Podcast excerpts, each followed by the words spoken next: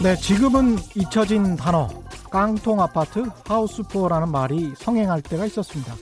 2012년쯤 이명박 정부 말기였죠. 이때부터 정부는 풀만한 규제는 다 풀었지만 한동안 서울 핵심 지역의 아파트 가격은 거래도 안 되고 가격도 급락했습니다. 제가 가지고 있는 자료를 보니까요. 서울 압구정 한 유명 아파트입니다.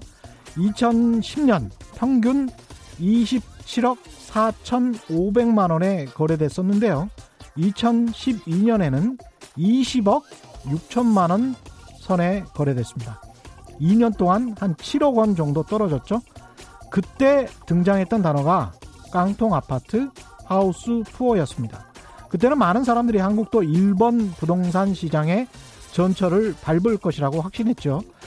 제가 방금 말씀드린 서울 압구정 아파트 가격이 2010년 가격 27억 원을 되찾은 시점은 무려 6년이 지난 시점인 2016년이었습니다. 27억 5,450만 원. 2010년과 비교하면 고작 900만 원 정도 오른 셈이죠. 아파트 가격 하염없이 오를 것 같습니까? 정부의 대책은 전혀 약발이 먹히지 않을 것 같죠. 예, 정부의 정책만으로 시장이 움직이지는 않습니다. 가장 중요한 것은 가격이겠죠. 오를 만큼 올랐다면 떨어지는 게 또 가격입니다. 네, 안녕하십니까. 세상에 이익이 되는 방송 최경련의 경제쇼 출발합니다. 저는 진실탐사 엔터테이너 최경련입니다. 유튜브 오늘도 같이 갑시다.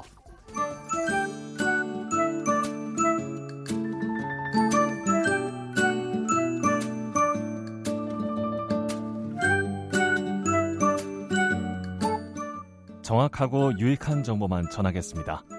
안 들으면 손해, 들으면 똑똑해지는 최경영의 경제쇼.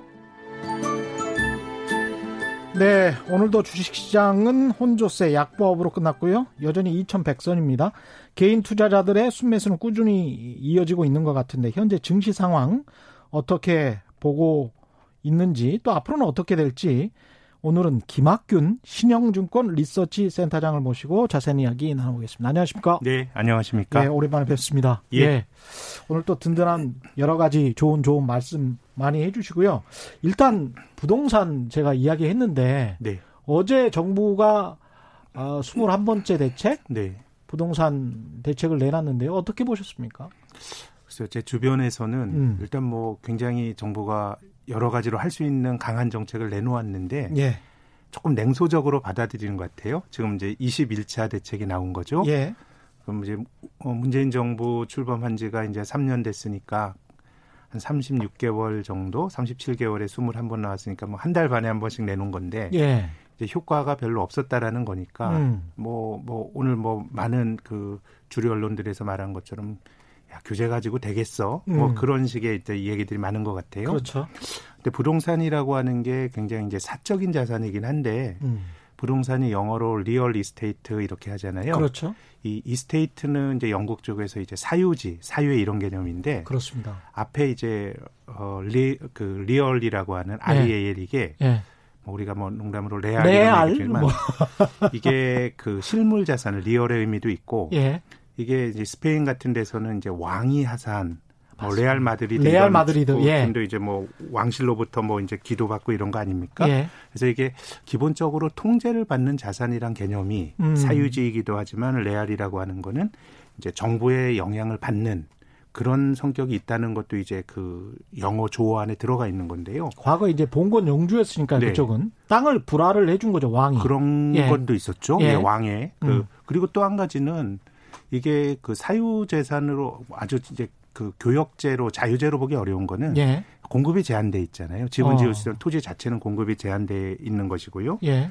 또 이게 의식주 중의 하나이기 때문에 좀 정부가 관리해야 될 당위성도 있는 거고. 그러네요. 또 예. 경제적으로 보면 부동산이 이제 빚을 내서 사야 되는 겁니다. 예. 아주 돈이 있는 사람이 아니라 그러면. 음. 그러면 이제 그 국가 경제 전체적으로 부채가 늘어나게 되면 음. 이게 국민 경제에 문제가 생긴다는 게 2008년 미국의 글로벌 금융위 때를 봤거든요. 그렇죠. 금융이 끼고 금융이 부실해지면 국민 세금으로 도와주고 음. 해야 되기 때문에 이것이 뭐 100% 시장에서 거래가 되는 사유제로만 해석을 하는 음. 이게 뭐 시장 논리로만 맡겨야 이런 건 이제 동의하지는 않습니다. 다만 예. 이제 우리 정부가 뭔가를 좀 이제 부동산 법을 막으려고 노력은 하는데 제 생각에는 시장에서는 두 가지 정도 일단 경제적으로 보면 첫 번째는 예.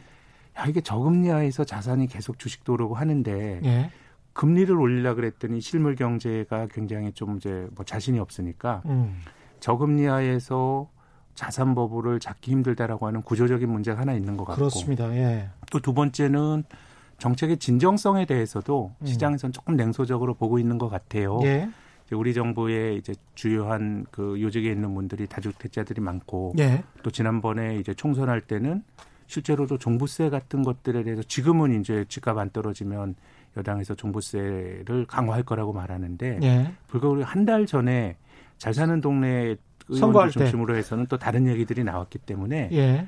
조금은 뭐 정책이 안 먹혔다는 학습 효과 음. 또 정책 자체의 어떤 진정성에 대한 의심 예. 그리고 저금리 하에서 좀 돈이 많다라고 하는 것들 음. 이런 것들이 좀 정부 정책에 대해서 조금 냉소적인 평가가 나오는 이유들인 것 같습니다.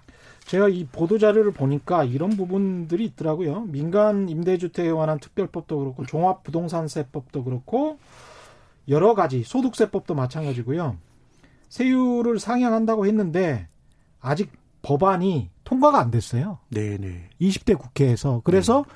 어제 나온 대책에도 신속히 개정 완료 추진 법률 개정상을 네. 국회에서 이제 통과를 하겠다라는 건데 20대 국회가 법안들이 잘 통과가 안 된 것도 있지만 그러면 그때 그 100대 뭐 민생 법안 해가지고 막판에 다 통과시켰잖아요. 네, 네. 그거를 총선 앞두고 왜 이런 것들은 통과 안 시켰을까? 역으로 이런 것도 좀 생각을 해봐야 될 것 같고. 네, 네. 결국은 이걸 좀 더 보고 있다가 선거 끝나고 어, 통과시킬지 여부를 결정하겠다라고 생각한 거 아닌가. 네, 네. 예. 어떻게 보자면. 네. 그러니까 이건, 이런 거 같은 경우는 정부 여당이 확실하게 약속을 했으면 빨리빨리 통과를 시켜야 되는데 이렇게 말만 하고 국회에서 뭔가 일이 안 되고 있어서 우리가 통과를 못 시켰다라고 하면 말씀하신 대로 변명 아니야? 뭐 이런 예, 진정성에 대해서 또 이 자체가 매우 예. 좀 논란이 많기도 하고요. 예. 다만 제 생각엔 지금은 너무 시장이 음. 시장과 유동성의 논리만 이제 믿는다라고 생각하는데요. 지금 이제 집값이 비싸다라고 하는 거는 우리가 체감적으로 느끼는데 이제 한편으로는 왜내 집을 못 사게 해라고 하는 불만도 존재하는 거거든요. 그렇죠. 어, 네. 뭐 그럼 돈 있는 사람만 집 사는 거냐라는 건데 음. 그 불안함의 근간에는 집값이 더 오를 거다라고 하는 불안감이 있는 거예요. 맞습니다. 그럼 네. 우리가 저는 뭐 주식시장에서 보면 투자냐 투기냐 이건 사실 섞여 있는 겁니다. 맞습니다. 뭐 다뭐 입증 예. 가지고 하는 건데 투기 성격도 있는 건데 그래도 제 생각에는 투자와 투기를 가르는 기준은 뭐냐면 어떤 자산 혹은 뭐 주식이라고 치면 이 주식이 얼마나 돈을 벌 수 있느냐 이런 음. 가치를 기반으로 의사 결정이 내려지면 제 생각에 그건 투자에 가까운 것 같고요. 예. 투기라고 하는 거는 내가 샀는데 누가 비싼 가격에 사주는 걸 기대하게 되면 음. 그게 투기의 속성이 있는 것 같아요. 예. 자 그런 점에서 보면 우리가 강남의 아파트 가격이 올라간다. 이거는 뭐 한국 사람이 강남 살고 싶어 하잖아요. 예. 강남이 굉장히 그 선호하는 자산이기 때문에 음. 뭐 모두가 선호하니까 눌러도 올라간다라고 하는 말은 저는 뭐 어느 정도 수용할 수 있다고 봅니다. 근데 이제 그 여러 가지 대출 규제나 이런 걸 하다 보니까 풍선 효과처럼 음. 지금 이제 충청도까지 갔다는 거 아니에요? 그러면 정말 우리 정부가 과거에 노무현 정권 때도 뭐 지역 균형 개발하려고 노력했는데 예. 그럼 규제만 다 하면은 전 나라 국토가 예. 집값도 예. 올라가면서 잘 되는 건 아니잖아요. 제 생각에는 그렇죠. 지금은 사람들이 예. 선호하는 주택이나 이런 거라기보다 음. 어떤 기업이 가진 본질적인 주거의 환경이나가 내가 어떤 그 주거함으로써 얻을 수 있는 가치라는 것보다는 음. 내가 빨리 사지 않으면 올라갈 거다라고 하는 어떤 그런 심리. 심리가 있는 것 같아요. 그래서 제 어. 생각에는 가치의 개념에서 본다 그러면은 조금은 지금은 좀 과한 움직임들이 있는 것 같고 예. 뭐 아까 일본 말씀하셨지만 일본처럼 이렇게 집값이 구조적으로 떨어진 나라도 참 보면 예외입니다. 그렇죠. 예, 예. 그것도 예외로 봐야지 이제 보편적인 어떤 케이스로 보면 안 되는데 음. 80년대 너무 이제 버블이 컸었고 음. 또 이제 그런 것인데 다만 이게 장기적으로 보더라도 주택 가격이 10년 이상 올라가고 이런 것도 굉장히 좀 이례적인 사이클입니다. 그렇죠. 지금 이제 저금리하에서 집값이 올라간다. 음. 뭐 한국 한국만 저금리 아니거든요. 예. 근데 지금 이제 글로벌 어, 코로나 국면에서 지금 다시 또 이제 금리를 낮추다 보니까 지금 이제 글로벌하게 많은 나라들의 주택 가격이 다시 반등하는데 호주 같은 데는 지난 2년 동안 조정을 받았거든요. 아. 그러니까 이게 저금리라 그래서 사실은 집값이 다 올라가는 건 아닌 것 같은데 음. 그 중간 중간에 사이클도 있고 이런 건데 네. 지금의 경우는 조금 좀 뭐랄까요 집값이 올라가면은 어떡할 거라고 하는 어떤 그런 집단 심리가 네. 또 자기 강화적으로 이제 올라간 올리는 건데요. 음. 그러면은 지금 집을 뭐 한 10억짜리 집을 주고 산다고 뭐 해보겠습니다. 지금 예. 뭐 집값이 높아져서 예. 그럼 우리가 정상 정상적이라기보다 주된 소득으로 음. 10억을 모기가 되게 힘들거든요. 그렇죠. 그러니까 대출을 하건 뭐라건 해야 되는 건데 음. 지금의 상당수는 내가 집값이 올라간다라고 하는 자산 가치 상승에 기대서 여러 가지 구매 어떤 의사 결정이 내려지는 겁니다. 예. 그러면 이제 그거 팔면 된다라고 생각할 수도 있지만 그렇습니다.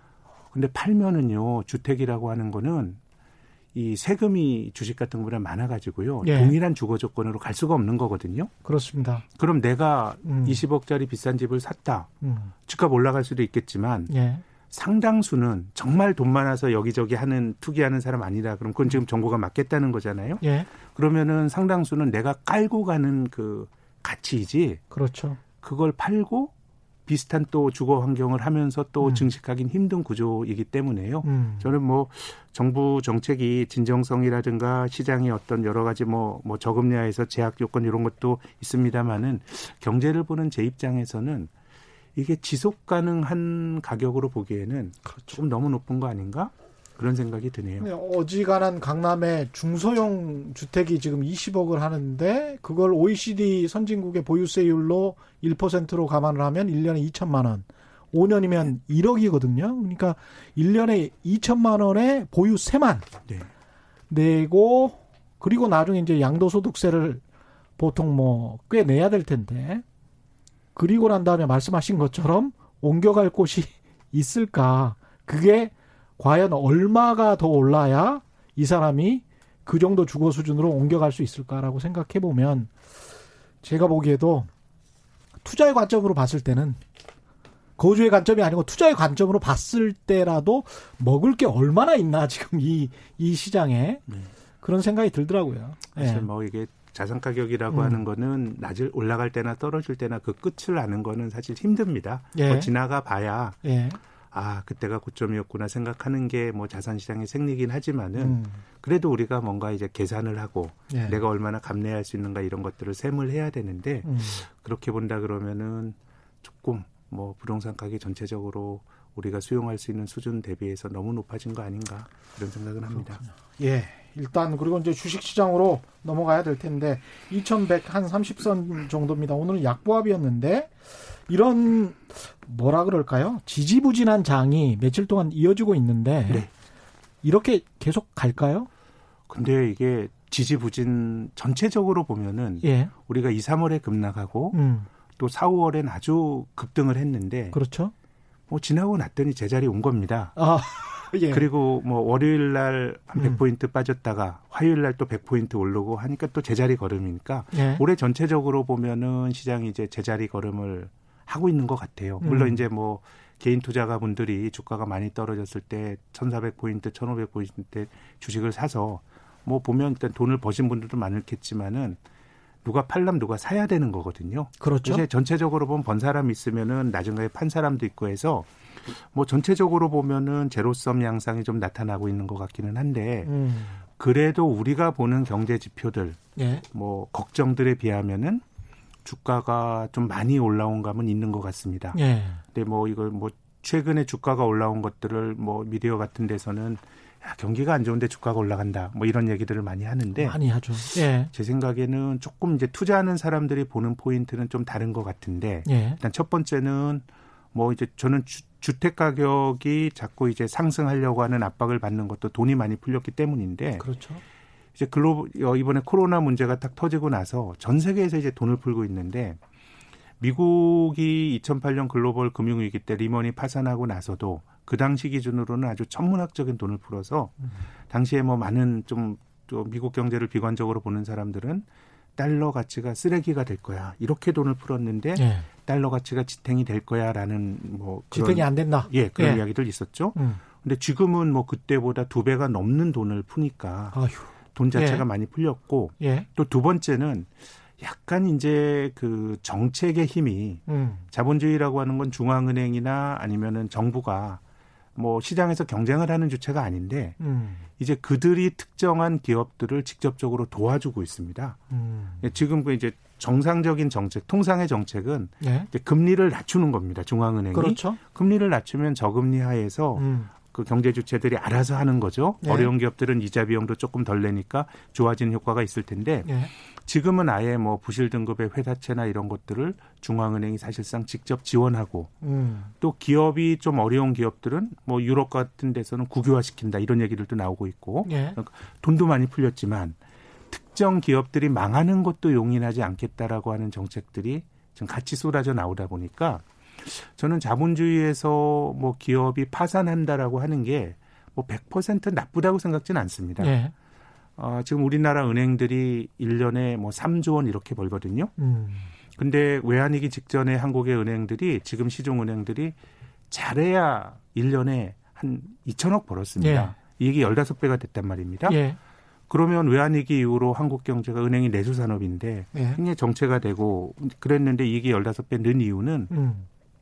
우리가 외환위기 이전에는 그 시중은행이 열대 개 있었습니다. 그랬죠. 근데 다 망하고 네 개가 남으니까 예. 뭐 남은 기업들이 이제 어떻게 보면은 승자들이 파티를 누리는 거거든요. 예. 그러면 자본주의에서 불황이 닥치면 좀 비효율적인 경제 주체들은 좀 이제 쓰러지고 예. 살아남은 기업들이 자본주의를 효율적으로 만드는 건데 지금은 특히 큰 기업들은 그것이 아무리 비효율적이라고 하더라도 글로벌하게 다 살아남는 것 같아요. 한국도 그렇고. 어. 그러다 보니까 이게 어떻게 보면 자본주의에서의 구조조정이라고 하는 거는 입에 쓴 약입니다. 장기적으로 그렇습니다. 보면 자본의 예. 효율을 높이는 건데, 음. 근데 지금은 어 뭐 장기적으로 자본주의가 어떻게 될지 모르겠지만 당장 닥칠 충격들은 중앙은행이나 정부가 다 막다 보니까 뭐 돈 많이 풀렸네, 큰 기업들 파산 안 될 거네, 라는 기대가 지금 주가가 올라가는 저는 가장 핵심적인 요인인 것 같고 음. 또두 번째는 경기 측면에서 보면은 뭐 경제 지표들이 좋아지고 있습니다. V자형으로. 예. 뭐 지금 뭐 그 코로나 사태라고 하는 게 코로나라고 하는 게 뭐 전쟁으로 생산 시설이 파괴가 된 것도 아니고 질병 때문에 이제 경제 활동이 중단이 됐다가 재개가 되다 보면은 3, 4월의 지표는 나쁘지만 5, 6월 달에는 뭐 지표들이 V자형 반등의 형태가 나올 가능성은 있는 건데 예. 투자자들은 돈 많이 풀렸고 기업 파산은 없고 경기는 바닥을 친 것 같고 뭐 이런 정도가 지금 이제 주식을 사는 그렇죠. 사람들의 이제 핵심적인 논리라고 봐야 되겠죠. 예. 근데 예. 이게 항상 계속 이렇게 갈 거냐? 물론 이제 아까 말씀하셨지만 2008년, 2009년에도 루비니 교수가 그런 이야기 했던 것 같아요. 미국 화폐는 쓰레기가 될 것 같다. 근데 이번에도 루비니 교수가 I자형 폭락을 이야기를 했는데 저는 루비니 교수를 보면 한 번도 안 맞, 못 맞추는 것 같은데 계속 이렇게 폭락, 론을 주장하면서 근데 연준이 그때마다 이제 끼어들어서 네. 계속 이렇게 해줬단 말이죠. 이렇게 이제 흐지부지 되다가 한 10년을 버틴 거잖아요. 어떻게 보면. 네, 네. 예, 2008년부터 해서. 그래서 미국은 경제 성장을 많이 했고, 그리고 이번에도 이렇게 흐지부지 아주 경제학 원론적으로 이렇게 설명했던 교수님들 말은 다 틀리고, 또 흐지부지 이렇게 하면서 또 쭉 이렇게 가다가 어 경제가 다시 성장하고 이렇게 될 수가 있는 겁니까? 근데 지난 10년을 보면은요. 예. 미국은 성장한 게 맞습니다. 예. 잠재 성장 이상으로 성장을 하고. 예. 근데 미국과 같은 나라는 제 생각엔 저금리도 있지만 음. 또 논란이 매우 많습니다만은 뭐 팡이라고 하는 음. 기업에서의 혁신이 있었습니다. 예. 그것이 어떤 산업을 바꾸고 그러네요. 이제 이런 건 있는데 예. 근데 미국을 제외하고 보면은요. 좀 우리나라 주가가 장기간 최근 최근 10년 동안에 우리나라 코스피가 연평균 한 2% 올랐거든요. 예. 그러니까 주식이라고 하는 위험 자산이 1년에 한 2% 정도밖에 안 오르면 주식에서 별로 성과가 없었던 건데 그렇습니다. 유럽에 있는 많은 나라들이 그렇습니다. 유럽은 그냥 경제도 장기 정체고 주식의 장기 성과도 별로 재미가 없었고 그러네요. 어. 일본이 아베노믹스 하면서 2012년부터 15년, 16년 조금 활력을 찾았다 음. 다시 어려워지는데 예. 어, 글로벌하게 보면 미국이 괜찮았고요. 음. 미국은 혁신이 있었죠. 예. 어쨌든. 예. 그리고 어, 독일과 일본이 괜찮았습니다. 다시 어려워지고 있지만. 예. 근데 저는 독일과 일본은 어, 독일의 경우는 환 그 통화 가치의 덕을 많이 봤죠. 음. 왜냐하면 독일 경제가 작년부터는 어려워지고 있지만 글로벌 금융위기 이후로는 굉장히 이제 한 7, 8년 동안에 무역 수지 흑자를 엄청나게 많이 냈거든요. 그렇죠. 그 이유는 네. 독일이 예전처럼 자기들의 통화인 마르크를 썼다 그러면 그렇습니다. 무역 흑자가 많이 나면 마르크가 강해지면서 음. 또 수출이 타격을 받는데 네. 유로라고 하는 게 독일처럼 괜찮은 나라의 실력도 반영되지만 그리스나 포르투갈처럼 실력이 떨어지는 나라의 통화 가치도 경제도 이제 통화 가치에 반영이 되다 보니까 그렇죠. 독일 입장에서는 자기들 실력보다 너무 싼 통화를 보면서 수혜를 본 거고요. 예. 일본은 아베노믹스로 미국의 용인화에서 엔달러 환율이 뭐 78엔에서부터 125엔까지 간 겁니다. 음. 엔화 가치가 절하가 되면서 일본이 잘 나갈 때 한국 주식이 박스피해서 재미가 없었잖아요. 예. 그렇게 통화 가치가 통화 가치를 인위적으로 약하게 하면 주변에 경합하는 나라들이 어려워지는 뭐 소위 근린 궁핍화 정책이거든요. 예. 그래서 저는 글로벌 금융위기 우리가 미국을 보게 되면 음. 아 굉장히 저금리 하에서 효과가 좋은 것 같지만 음. 근데 미국은 저는 뭐 저금리 하에 또 혁신이 있었다고 생각이 되고 예. 나머지는 그렇게 전체적으로 그렇구나. 자본주의가 잘 나가지 않았다고 봅니다. 그러니까 혁신이 있었다. 그리고 미국도 사실은 뭐 달러 덕을 많이 봤잖아요. 그렇죠. 그렇죠. 그리고 예. 독일도 유로라는 그 유로 존에 묶여 네. 있었기 때문에 어떤 돈의 가치가 국가의 가치보다는 좀 많이 떨어져 가지고 네. 이득을 본 게 있고 네. 아베노믹스 덕분에 일본도 마찬가지였고 또 환덕을 봤죠. 예. 예. 그런 측면이 있네요. 그래서 전체적으로 예. 보면 자본주의가 이게 정말 그 효율적이었냐라고 보면 음. 어, 유럽과 일본을 보게 되면 조금 다르게 볼 여지가 있는데 근데 저는 우리가 그 일본처럼 글로벌 경제가 된다라고 하는 걸 이제 이야기를 할때 예. 대부분 이제 자산 버블을 생각합니다. 야, 주식이 20년 동안 80% 떨어졌고 상업용 부동산은 90% 가까이 떨어졌고 이런 걸 생각하는데 예. 아, 그거는 조금 이제 80년대 후반에 일본의 국토를 다 팔면 뭐 캐나다? 미국 땅 뭐 다살 예. 수 있다 그런 예. 거 아닙니까? 예. 실제로 막 미국의 주요한 막 그 빌딩도 사고 예. 막 그랬잖아요. 예. 그래서 그 자산은 저는 80년대 일본의 버블이 너무 컸기 때문에 음. 그거를 일반화적인 형태로 비교하기는 좀 어려운 어렵다고 보는데 예. 경제를 놓고 보면은요 음. 조금 참고할 점이 많은 것 같아요. 음. 지금 우리가 앞서서 이제 중앙은행이 돈 벌어서 주가가 이렇게 반등을 하고 있다고 말씀을 드렸는데 네. 가장 먼저 중앙은행이 돈을 많이 풀었던 나라가 일본이고요. 음. 지금 우리가 재난지원금 이런 거 주지만 이미 국민들에게 상품권 먼저 나눠준 나라도 일본입니다. 네. 그래서 이제 경제가 전체적으로 관치 경제로 가는 겁니다. 음. 뭐 제로금리 된 지 일본이 한 20년 된 거 아닙니까?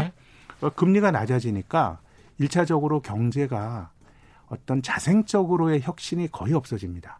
예. 그러니까 금리가 싸지게 되면 뭔가 사업을 하더라도 효율이 낮더라도 예. 먹고 살 수가 있는 거거든요. 그러니까 구조조정 같은 거 잘 안 되고 그래서 일본의 지난 잃어버린 20년의 경제적으로 가장 중요한 특징은 낮은 부도율이거든요. 예. 부도가 안 납니다. 그렇군요. 그래서 저는 그 하워드 막스라고 하는 좀 이제 미국의 이제 투자자가 한 말에 공감이 많이 가는데 음. 이 파산 없는 자본주의는 지옥 없는 카톨릭과 같다라고 얘기를 했거든요. 물론 이제 구조조정이라는 게 굉장히 좀 이제 힘든 일이고요. 낮은 부조율이지만 또 생각을 해보니까 임금도 엄청나게 정체가 됐었거든요. 임금 그러니까 혁신이나 예. 성장이 없는 거예요. 음. 그러니까 뭔가 이제 자본주의의 동적인 어떤 역동성이 사라지게 되는 거거든요. 예. 그래서 일본의 경우는 한국과 같은 어떤 그 우리가 10여 년 전만 하던 한국 경제의 역동성이 있었는데 예. 그런 역동성이 있는 과정에서 경험했던 심각한 경제 위기 같은 건 일본은 없는데 음. 쉽게 좋아지지도 않는. 음. 그러니까 주식으로 치면은 뭔가 잘 못 올라가고. 예. 근데 우리나라 외환위기 때는 주가가 80% 단기간에 급락했거든요. 그렇죠. 잘 떨어지지도 않는데 음. 위쪽도 잘 안 높아지는데 음. 제 생각에는 유럽이 이미 그런 길을 가고 있는 것 같고요. 우리는 어떻습니까? 우리는 지금 말씀하시는 거 들어보니까 이제 구조조정도 뭐 어떤 세계적인 저금리 기조 하에서 지연시키고 있는 게 맞고요. 그다음에 이제 혁신이랄지 이런 것들은 일부 기업에는 있긴 있습니다만은 IMF 외환위기 이후에 몇 년 동안 있었다가 또 약간 좀 더뎌지고 있는 것도 사실이기 때문에 네네. 네. 우리도 좀 우려스러운 부분이 우리는 있네요. 우리는 지금 우리나라 이제 상장 제조업체들 네. 한국의 상장사라 그러면 뭐 한국의 많은 기업 중에서 비교적 형편이 괜찮은 게 상장사겠죠. 네. 근데 상장 제조업체 중에서 영업이익으로 이자를 못 내는 이 적응이하에서 그렇죠. 그런 예. 기업이 35%나 됩니다. 그거 또 늘었군요. 35... 2008년 글로벌 예. 금융위 때한 27%였거든요. 예. 그러니까 이게 금리가 너무 낮게 유지가 되다 보니까 이게 뭐 어떻게 보면은 기업을 한다고 하면서 경제적 자원을 파괴하는 거죠. 그렇습니다. 예. 뭐 증식을 자본이라는 게 증식해야 자본인데 음. 증식하지 못하면서 효율이 낮은 기업들이 계속 온전히 되는 구조들이 음. 어, 한국이 좀 만들어지고 있는 것 같고 예. 다만 제가 뭐 구조조정이란 말씀을 너무 쉽게 드려서 그렇죠. 우리나라 예. IMF 외환위기라고 하는 게 글쎄요 제 생각에는 음. 자본의 효율성은 되게 높아졌죠. 음. 뭐 군살도 빼고. 예. 근데 이제 외환위기 이후로 한국 사회가 뭐 비정규직도 생기고 굉장히 살기가 각박해진 건 맞습니다. 예. 그래서 저는 이것이 하나의 우리의 선택의 문제라고 봅니다. 아. 공동체가 예. 야 한번 짧고 굵게 한번 망가지고 뭐 갈래? 아니면은 아니면은 그냥 예. 우리 그냥 온전하면서 갈래? 이건 선택의 문제인데. 예. 근데 사실은 뭐 이제 정치인들이 짧고 굵은 위기를 받아들일 수는 없으니까 그런 얘기 일반적으로 음. 통제 못한 위기가 왔을 때 예. 한꺼번에 터지면서 경제가 좀 이제 좀 정상화라기보다는 그 건강해진 측면이 있는 건데 예. 조금 제 생각엔 그런 균형이 음. 깨진 거 아닌가. 뭐 구조정이 100% 좋다 이런 말씀은 아니지만은 맞습니다. 뭔가 예. 어느 정도의 어떤 일상적인 정리와 음. 새로운 뭐 자본주의라는 게 어떻게 보면 파괴적 혁신이죠. 그렇죠. 예. 예. 그 낡은 질서가 파괴가 되고 거기서 혁신이 있는 거고요. 그럼 당연히 이제 뒤처지는 사람들이 나오는 거니까 음. 그걸 정치가 조절을 하고 복지가 좀 뒷받침해 줘야 되고 안전판을 예. 만들고 음. 그리고 이게 그것이 정치의 역할인 것이죠. 예. 근데 제 생각에는 이 파괴가 좀 사라진 것 같아요. 아, 다 겁먹어 가지고 예. 그렇죠. 또 워낙 조금 지난번에 세게 당했어요. IMF 그렇죠. 때. 예, 사람들이 아픈 사람들이 많아서 야 이거 또 당하면 정말 죽을 것 같아. 어, 그런 그렇죠. 예 네. 그런 사람들이 많아서 정치인들도 그런 생각을 많이 하고 있는 것 같습니다. 근데 물론 지금 파괴적 혁신이나 이런 게 좀 덜 일어나고 있는 것도 사실인 것 같고요. 개인 투자자들 이야기를 좀 해봐야 될 것 같은데요. 1967님은 양적 완화로 미국 경제가 잘 나가는데 장기적으로 볼 때 양적 완화의 부작용은 어떤 걸까요? 이런 말씀해 주셨습니다. 양적 완화는 지금은 그 미국도 예. 그나마 이제 혁신이 있다고 말씀을 드렸는데 그게 기업이 하는 혁신이거든요. 예. 아마존과 구글 이런 음. 기업이 하는 혁신인데 지금은 그 양적 완화가 나타낸 가장 그 부작용이라기보다 불균형이 초래되는 것 같습니다. 어. 그러니까 어떻게 보면은 그 저는 정책이라고 하는 것은 음. 자본주의에서 크게 돈이 흘러갈 수 있는 방향을 제시해주고 예. 그 안에서 민간 자본들이 경쟁을 하면서 이기는 사람도 있고 지는 사람도 나오는 건데 음. 근데 지금은 크게 실물 쪽에서 돈이 흘러갈 방향이 조금 명확치가 않은 것 같고 어. 그러다 보니까 이게 자산 시장 쪽에서만 증식이 나타나는 것 같아요. 그러다 보니까 음. 주택과 어 우리 어떻게 보면 임금 상승률이나 우리가 노동을 통해서 벌어들이는 목 대비해서 자산 가격이 너무 높은데 그렇습니다. 자산이라고 하는 건 기본적으로 먼저 가지고 있는 사람들이 돈을 벌 수 있는 구조가 되다 보니까 예. 미국도 불평등이 조금 커지는 것 같고 예. 또 이제 미국이 가진 그 기술이 가진 혁신이라고 하는 게 약간 노동을 소외시키는 효과가 있는 것 같아요. 물론 이제 논란이 음. 되게 많습니다만은 예. 아마존이라고 하는 기업이 이제 약진을 하다 보는데 지금 아마존이 반독점법으로 지금 이제 유럽에서 그 조사를 예. 받고 있어요. 예. 미국에서도 마찬가지입니다. 예. 음. 그러면은 우리가 생각해 보면 반독점법이라고 하는 거는 특정 기업이 압도적인 시장 지위를 갖고 음. 가격을 올리거나 이러면서 소비자를 압박을 하는 거거든요. 예. 근데 한번 생각해 보면 우리가 아마존 때문에 불편한 게 있나? 소비자 입장에서 보면 오히려 가격을 너무 내려서 탈이죠. 예. 지금의 문제는 예. 공급 측면에서 아마존이 생태계를 파괴하는 측면이 있는 것 같습니다. 그렇습니다. 예. 그러니까 어떻게 보면 공급 측면 생태계 파괴라는 거는 일자리를 빼앗는 측면도 있고요. 중소 사업자들이 다 망해버리니까. 그렇죠. 예. 그래서 이제 미국이 코로나 19가 발병된 이후로 이제 미국의 고용 지표가 5월엔 반짝했지만 이제 크게 좀 악화가 됐지만 음. 그 이전까지 미국 경제는 거의 완전 고용 수준의 그렇죠. 경제였습니다. 예. 일자리도 한 달에 20만 개씩 생기고 3.5%인가 그랬으니까 그랬습니다. 예. 실업률이. 예. 근데 아마존이 들어가 있는 소매업 취업자 수는 오히려 줄어들었거든요. 그거는 뭔가 예. 굉장히 이제 뭐 논란이 많습니다. 뭐 어. 그렇지만 저는 기존의 기술 대비 음. 기존의 플레이어들을 조금 적대적으로 예. 망가뜨리는 속성이 지금의 기술이 전 과거의 기술보다 있다고 생각합니다. 음. 그러니까 새로운 수요를 만드는 거라기보다는 기존의 수요를 뺏어오는 측면이 강한 거 아닌가? 예를 들어서 어 우리가 얼마 전에 이제 그 타다 논란이 있었죠. 그랬죠. 예. 택시 안 타던 사람이 타다를 타는 게 아니고요. 음. 택시 타던 사람이 타다를 타다 보니 그렇죠. 이게 총량적인 수요가 늘어나는 게 아니라 음. 뭔가 이제 그러니까 이해관계 제로성. 대립이 있는 거죠. 예. 지금 뭐 그 쿠팡이 약진을 한다는 거 아닙니까? 예. 쿠팡 약진의 그 뒷면에는 롯데마트가 그렇죠. 온라인에 막 오프라인에서 마트를 축소하잖아요. 그 약탈적 혁신 같은 거죠. 어떻게 그러니까 보면. 어떻게 보면 혁신이라는 예. 게 파괴적 속성이 있다고 예. 말씀을 드렸는데 예. 지금이 뭔가 새로운 수요를 만드는 힘이 음. 조금 약한 거 아닌가라는 게 뭐 저의 해석이고요. 그래서 이걸 미국 음. 기업이익이 보여주는 것이 미국 기업이익이 주가가 그렇게 많이 올랐는데 크게 보면 정체입니다, 정체. 예. 어 2013년부터 16년까지 이익이 정체가 되다가 2017년에 트럼프 대통령이 reshoring이란 걸 하면서 기본적으로 인하했고 예, 예. 남의 나라에 다른 나라에 있는 걸 미국이 가져오면서 예. 남을 좀 억누르면서 이게 한번 늘어났고 나머지 법인세 낮춰준 게 또 그 다음에 이익이 일어나고 그다음 정체거든요. 예. 그 얘기는 뭐냐면 어, 뭐 구글이나 이런 회사들이 굉장히 잘 나갑니다만은 거기서 소외가 되는 기업들도 있다 보니까 이게 총량이 안 늘어나는 거 아닌가라는 해석을 저는 합니다. 아마존과 구글이 약진하는데 반대편에서 예. loser들도 크다는 것이고요. 어. 앞서서 저는 어, 자본주의에서 파괴와 혁신이 파괴와 혁신이 같이 가는 거라고 생각은 하는데 예. 지금의 경우는 우리 시대의 혁신이라고 하는 것이 음. 과연 일자리를 늘리는 거냐? 뭐 저는 뭐 우리 정부에서도 디지털 그 뉴딜 디지털 혁신을 말씀 하실 때 정책으로서 뭐 그것이 저는 투자자 입장에서는 음. 혁신이 있는 기업을 골라서 사는 데는 큰 기회가 있을 거라고 보는데 이것을 일자리와 같이 생각하게 되면 이게 과연 일자리를 늘리는지 줄이는지에 대해서는 조금 과거보다 논란이 많아졌다고 보는 쪽입니다. 그렇습니다. 예. 최종욱님 같은 경우는 좀비 기업까지 금융 지원하는 것은 온 국민에게 추후 피해로 돌아오는 것이 문제인데 다 이렇게 알고 계세요, 국민들이.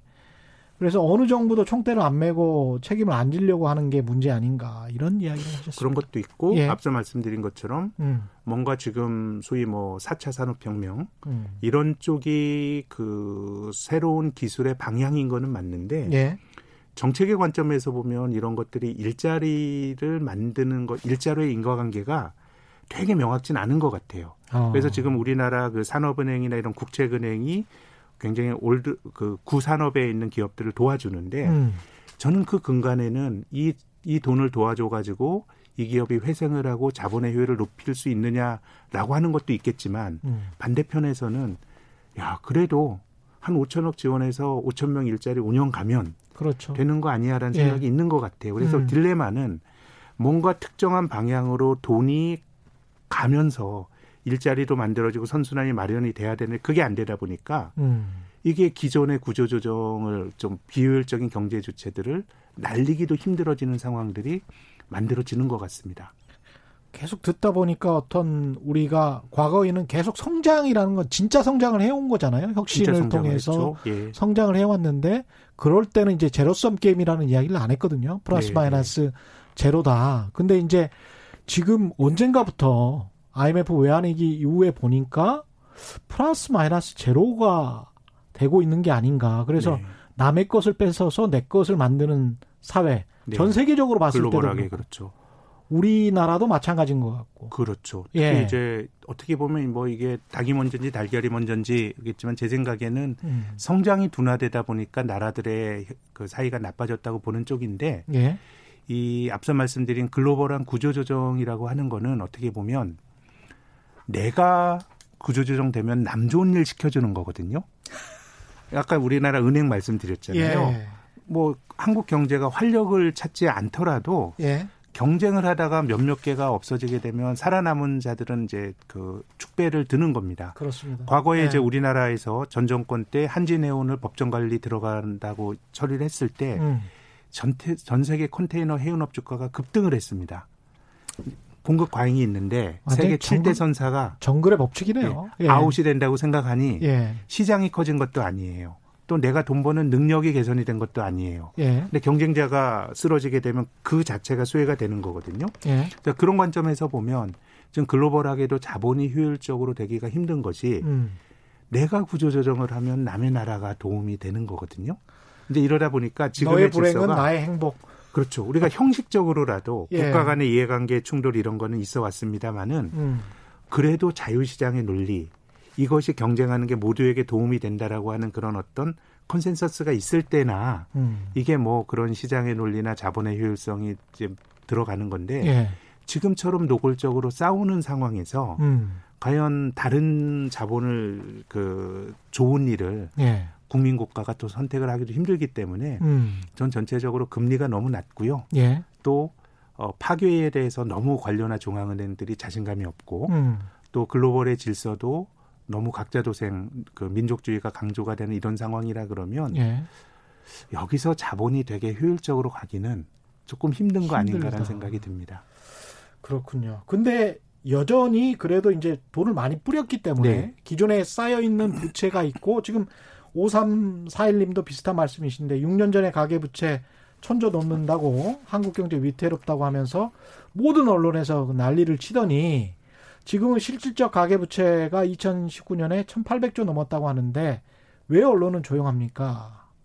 오른 집값은 누가 사줘야 현금화되죠. 이런 아까 말씀하신 네. 가격의 문제, 그다음에 누가 사줄 거냐, 네. 그리고 그 사람도 돈이 없으니까 아까 지금 소득은 정체가 돼 있거든요. 그러면 또 빌려야죠. 네, 네. 그러니까 부채는 지금 계속 늘어나고 있는 이 상황인데 이 부채를 어떻게 할 건가? 네. 그래서 뭐 이제 금리를 또 올리기가 힘든 예. 어느 나라나 이제 금리를 올려버리면 경제가 그냥 휘청거릴 수밖에 없는. 그렇죠. 특히 많은 나라들이 아, 그 정부가 그 나라 경제의 이제 최대 채무자들이 되고 있거든요. 선진국을 음. 중심으로. 예. 그러면 이제 금리가 올라간다라고 하는 거는 아, 국민들에게 세금 받아서 정부에 돈 빌려준 사람들 이자로 주면서 이제 정부의 재원을 쓰게 되는 거다 보니까 예. 거의 뭐 이제 중앙은행과 정부의 미럴로 가는 거고요. 음. 그래서 뭐 일본의 케이스가 그런 케이스죠. GDP 대비 국가 부채 비율이 230%까지 가고 음. 부도가 안 나요. 중앙은행이 담아가지고 그렇죠. 예. 또 금리도 아예 뭐 마이너스까지 가고 음. 그래서 저는 이런 식의 자본주의가 안 가봤던 길인데 예. 그래도 그 길을 먼저 보여준 게 일본인 것 같아요. 그렇죠. 그러면은 그, 그 결론은 아, 뭐, 그, 사회 전체적으로 큰 탈은 안 나지만, 음. 뭐, 좋아지는 힘도 매우 약하고, 음. 뭐, 그냥 근근히 가는 그런 식의 자본주의가 일본의 90년대 이후 30년이고, 예. 그리고 글로벌 금융위기 이후 10년 동안 전 유럽이 그런 길을 아닌가라고 생각을 합니다. 아, 앞으로 미국이나 한국은 어떻습니까? 그게 결국은 혁신이 필요한 건데. 필요한데. 근데 이제 미국은 주식 투자자 관점에서 보면 음. 기업들이 혁신을 하면서 그 기업의 주식을 사게 되면 이제 기회가 있었던 것 같고 예. 한국은 지금 뭐 주가가 많이 올랐습니다만 지금 주가 수준이 어 2011년 수준이네요. 2007년 수준과도 비슷 높고 아, 그러니까 그렇군요. 어떻게 보면 예. 굉장히 장기간 정체가 되는 이런 예. 모습들이 나올 수 있을 것 같고요. 음. 그래서 어 지난 3월 4월 달에 주식을 용기 있게 사신 분들은 저는 그 용기에 대한 대가로 돈을 벌었다고 생각합니다. 그분들이 용감하게 주에서 돈 번 건데, 근데 총체적으로 보면 판 사람 산 사람 있기 때문에 예. 결국 이제 주가의 레벨 자체가 높아져야 음. 이제 전체적으로 이제 아, 제로섬이 아니라 모두가 파지티브하게 돈을 벌게 되는 건데, 음, 배당 같은 게 중요할 수 있어요. 예. 지나고 나면 주가는 제자리 걸음이고 음. 매년 따박따박 배당 받은 게 예. 남는 게 될 수도 있는 것이고요. 예. 어, 그리고 투자자 입장에서는 저는 그렇게 생각합니다. 지금 어, 3월과 같은 주가 하락은 매우 예외적인 어. 한국으로 보면 10년에 한 번. 그렇죠. 또 미국은 정말 120년 역사에서 그렇게 빠른 속도로 되는 건 처음이거든요. 음. 그럼 주식이라고 하는 건 싸게 사서 비싸게 파는 건데 그 싸게 살 기회라고 하는 건 매우 예외적으로 10년에 한 번 올 기회가 이제 한번 줬어요. 예. 예. 지나가 버렸습니다. 그럼 이제 용기 예. 있는 분들 돈을 버셨는데 음. 야, 그러면 이제 냉정하게 주식 팔고 나가 가지고 음. 아이 뭐 이제 벌만큼 벌었다. 그게 되면 그거 너무 이게 사람이 내가 주식으로 돈 버는 다른 거 하고 싶겠습니까? 그렇죠? 제 생각에는 예. 새로 주식 투자하신 분들의 지금 한 한국에서 한 30만 명 정도는 30만 명이나 됩니까? 어, 계좌는 더 많이 만들어졌고요. 어. 예신데 예. 뭐, 뭐 하여튼 상당수의 많은 분들은 야 내가 워렌 버핏이었네. 스스로 나한테 이런 자질이 있었네. 작복이라고 하죠. 우리가. 아니 뭐 예. 결과가 중요하니까 뭐 그렇게 생각하셔도 되는데 다만 예.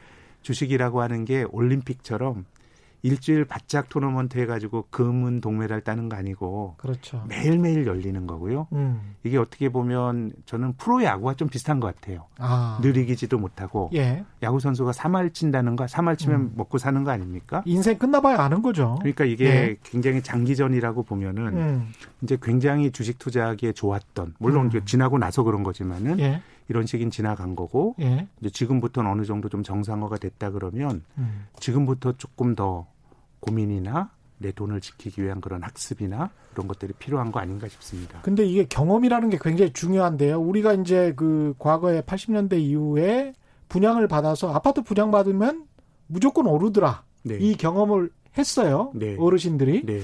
그래서 기성세대들은 아 아파트가 너무 좋아 이렇게 생각을 했단 말입니다.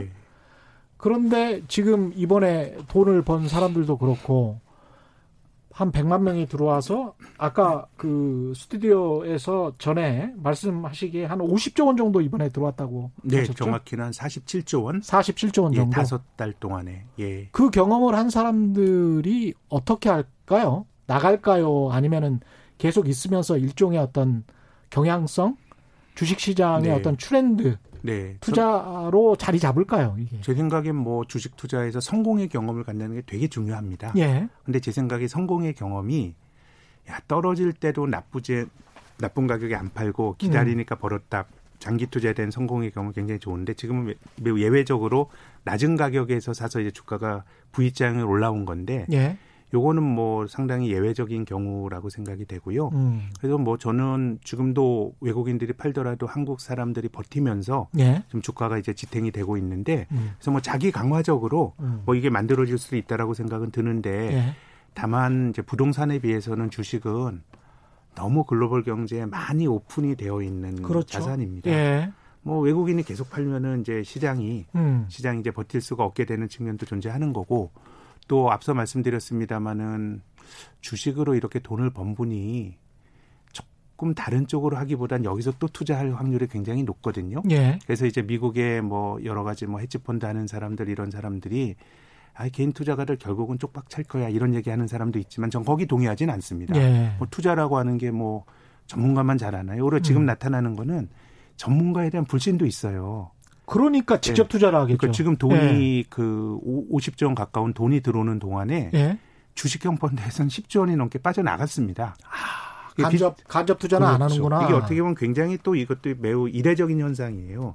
한 사회가 주식에 대한 선호가 높아지면 음. 내가 직접 하는 사람도 있고 내가 뭐 신경 못 쓰는 사람 주식형 펀드에 맡기는 건데 예. 근데 지금 이제 전문가들이 하는 것에 대해서 매우 큰 적극적인 불신이 나타나는 거거든요. 예. 그래서 저는 뭐 투자라고 하는 게 뭐 전문가들 불신하는 거는 투자자들이 전문가들에 대해서 신뢰를 못 갖는 거잖아요. 예. 그들이 돈을 못 벌어줬기 때문에 음. 그런 판단도 정당하다고 봐요.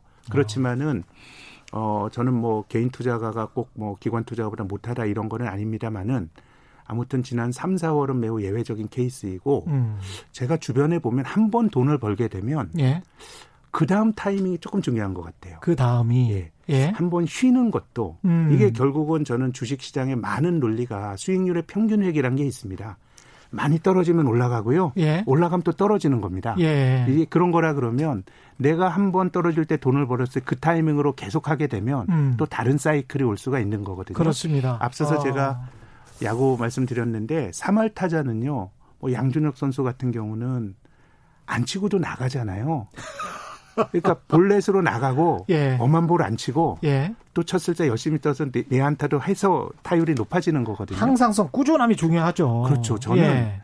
어, 저는 투자를 하지 말아라 이런 거 아니고요. 음. 어이 저금리에 투자하고 살아야죠. 음. 투자하고 살아야 되는데 내가 적극적인 의사결정의 결과라 그러면 안 하는 것도 투자예요. 그렇습니다. 방치가 아니고 예. 내가 모르면 안 하는 거죠. 음. 시장에 대한 제 의견은 음. 뭐잘 모르는 거고 유동성도 많고 한데 음. 코로나에 대해서는 사람이 잘 모르는 것 같아요. 우리가 어. 모르는 주제인 것 같아요. 예. 어떻게 될지. 음. 뭐 가을에 2차 팬데믹이 올 것이다. 이것도 음. 오만입니다. 이건 내가 안다는 거거든요. 그것조차도 우리는 모르는 거예요. 그렇습니다. 그것조차도 모르는데 자산 가격은 이제 그 이전 수준까지 왔다 그러면은 예. 어지간히 좋은 것들은 주가가 상당히 많이 반영하고 있을 가능성도 있어서 예. 뭐 좋은 주식을 사서 장기간 보유하는 뭐 워렌 버핏은 88년에 코카콜라에서 아직까지 들고 있거든요. 그렇죠. 예. 내가 아주 깊은 고민의 결과라 그러면 음. 계속 있는 것도 답이에요. 왜 그러냐 하면 내가 좋은 걸 팔고 다른 엄한 걸 투자할 수가 있기 때문에. 예. 그래서 저는 그 고민의 결과라 그러면 제 생각에는 뭐 그렇게 하시는 것도 저는 존중할 만한 투자 철학인데 음. 시장 전체적으로 본다 그러면 아까 말씀드린 것처럼 지금의 기술은 위너가 있고 또 근근히 저금 내에 먹고 사는 좀비들도 많고 예. 또 위너가 성장하는 과정에서 지체가 되는 기업들도 많기 때문에 예. 인덱스 자체가 시장 지수 자체가 많이 올라가긴 힘들 것 같아요. 음. 그렇게 본다 그러면 지금은 좋은 것들이 상당히 많이 반영이 된 레벨이 아닌가 싶고 위너에 집중을 해야 되는 역시 뭐 예. 선택을 한다 그러면 음, 음. 근데 이제 전체적으로 본다 그러면은 뭔가 지체되는 종목들도 굉장히 많, 많을 것 같고요. 예. 그런 거라 그러면 버신 분이라 그러면 음. 한 번은 조금 쉬어가는 쉬어간. 한번 더 고민해보는 이런 정도가 금년 하반기에는 좀 음. 권해드리고 싶습니다. 그것도 내가 적극적인 의사결정의 결과고 모르는 거 안 하는 것도 야구 선수가 엄한 볼 안 치는 것과 똑같다고 생각하거든요.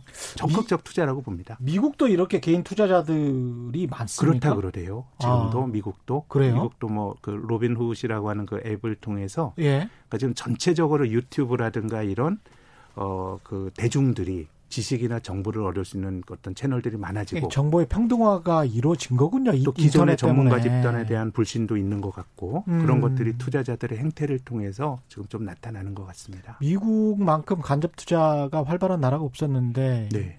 지금은 뭐 워렌 버핏도 예. 거의 미국에서는 이제 한물간 하라 그 할배 취급을 받는다는 거 아닙니까? 6645님은 물질적 성장의 한계가 아닌지 아 한계에 왔다. 오늘 저도 그런 생각을 했었는데요. KT준님, 강병환님, 프라준아님, 이중희님. wow 오늘 다방면으로 내용이 알차서 좋네요. 감사합니다. 이런 말씀을 해주셨습니다. 마지막으로 좀 기다리는 것도 방법이다 이런 말씀을 네. 하셨는데 또 조언을 좀 해주실 게 있을까요? 개인 투자자들에게? 지금은 아까 말씀드린 것처럼 음. 어떤 주식을 예. 내가 정말 고민을 많이 하면 예. 주식이 한 50% 떨어져도 굉장히 음. 싸 보입니다. 근데 정말 고민을 못 하게 되면 음. 10%만 떨어져도 불안해서 팔게 되거든요. 그렇습니다. 그래서 지금은 지난 3월 어, 이후로는 주식을 하냐 안 하냐가 굉장히 중요한 의사 결정이었어요. 예. 많이 떨어졌기 때문에 주식을 할 거라는 의사 결정을 내리고 뭘 사면 음. 그건 이제 올라갈 확률이 높은데 예. 지금은 이제는 가격이 어느 정도 정상화가 됐기 때문에 음. 좋은 걸 골라야 되거든요. 정말 자신감 예. 있게 고른 고른 주식만 가지고 예. 가야 돼. 자기의 자기의 어떤 건 뭐 전문가라고 잘하는 것도 아니고 음. 특히 개인 투자가는 안할 자유가 있어요. 그렇죠. 주식형 펀드 매니저는 주식하라고 어. 맡긴 돈이기 때문에 주식을 해야, 돼요. 근데 아, 개인 투자가는 안 할 수도 있기 때문에 예. 저는 투자해서 음. 적극적인 의사결정의 결과로 안 하는 것도 매우 적극적인 행위라고 생각합니다. 예, 오늘 말씀 감사합니다. 지금까지 김학균 신영증권 리서치 센터장과 함께했습니다. 고맙습니다. 감사합니다. 네, 저는 KBS 최경령 기자였고요. 지금까지 세상에 이익이 되는 방송 최경령의 경제쇼였습니다. 고맙습니다.